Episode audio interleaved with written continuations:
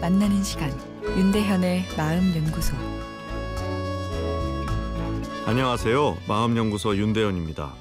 어제 소개한 청취자의 사연을 요약하면 취업 시험에 떨어져서 자책을 하고 있는데 절친이 넌 의지가 나약하다면서 비난을 하고 SNS에 예쁜 벚꽃 사진을 올려놓았더니 감성적인 것에 시간 낭비하지 말라면서 핀잔까지 줘서 감정이 폭발해 버렸다는 내용이었습니다.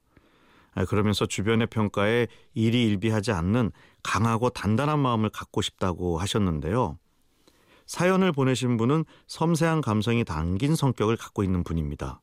그런 성격은 벚꽃의 아름다움을 느끼게 하는 고마운 감성이지만 친구의 말에도 쉽게 상처받는 예민한 감성이기도 합니다. 성격은 외부의 자극에 반응하는 나의 독특하고 일정한 패턴이라고 정의할 수 있는데요. 성격적 특징은 잘 변하지 않습니다. 그래서 내 성격이 불편하다고 다른 성격으로 바꾸기 위해서 강하게 마인드 컨트롤을 하다 보면 오히려 여러 가지 부작용이 나타나게 됩니다. 예를 들면 노력은 하는데 잘 변하지 않으니 스스로가 한심하게 느껴지고 자존감이 떨어질 수 있습니다. 또 마인드 컨트롤을 하는데 너무 에너지를 쓴 나머지 뇌가 지쳐버릴 수 있습니다. 그런데 뇌가 지치게 되면 공부나 일을 수행하는데 효율이 떨어지고 대인 관계에 있어서도 더 예민해지고 소통도 거칠어져서 일을 교정하기 위해 또다시 마인드 컨트롤을 더 강하게 해야 하는 악순환이 일어나게 됩니다.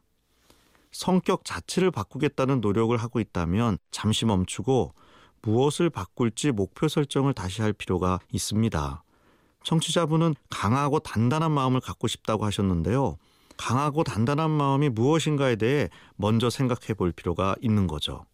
섬세한 마음의 반대말이 강하고 단단한 마음이 아니기 때문입니다. 어제 말씀드렸습니다만 섬세한 마음의 반대말은 무딘 마음입니다. 그런데 무딘 마음이 섬세한 마음보다 더 좋다고 할 수 없죠. 또 노력한다고 해도 타고난 섬세한 마음이 무딘 마음으로 잘 변하지도 않습니다. 섬세한 마음을 강한 마음으로 바꾼다는 것은 외부에서 자극이 들어왔을 때 섬세한 감정 반응 자체를 줄이는 것이 아니라 나를 불편하게 하는 예민한 감성 반응을 좀 여유롭게 즐기는 능력을 키우는 것이라 생각됩니다. 그러기 위해서는 내 감성을 비난하거나 억누르지 말고 있는 그대로 예뻐해주는 훈련을 할 필요가 있습니다. 강한 마음을 갖는 법, 내일 더 자세히 말씀드리겠습니다.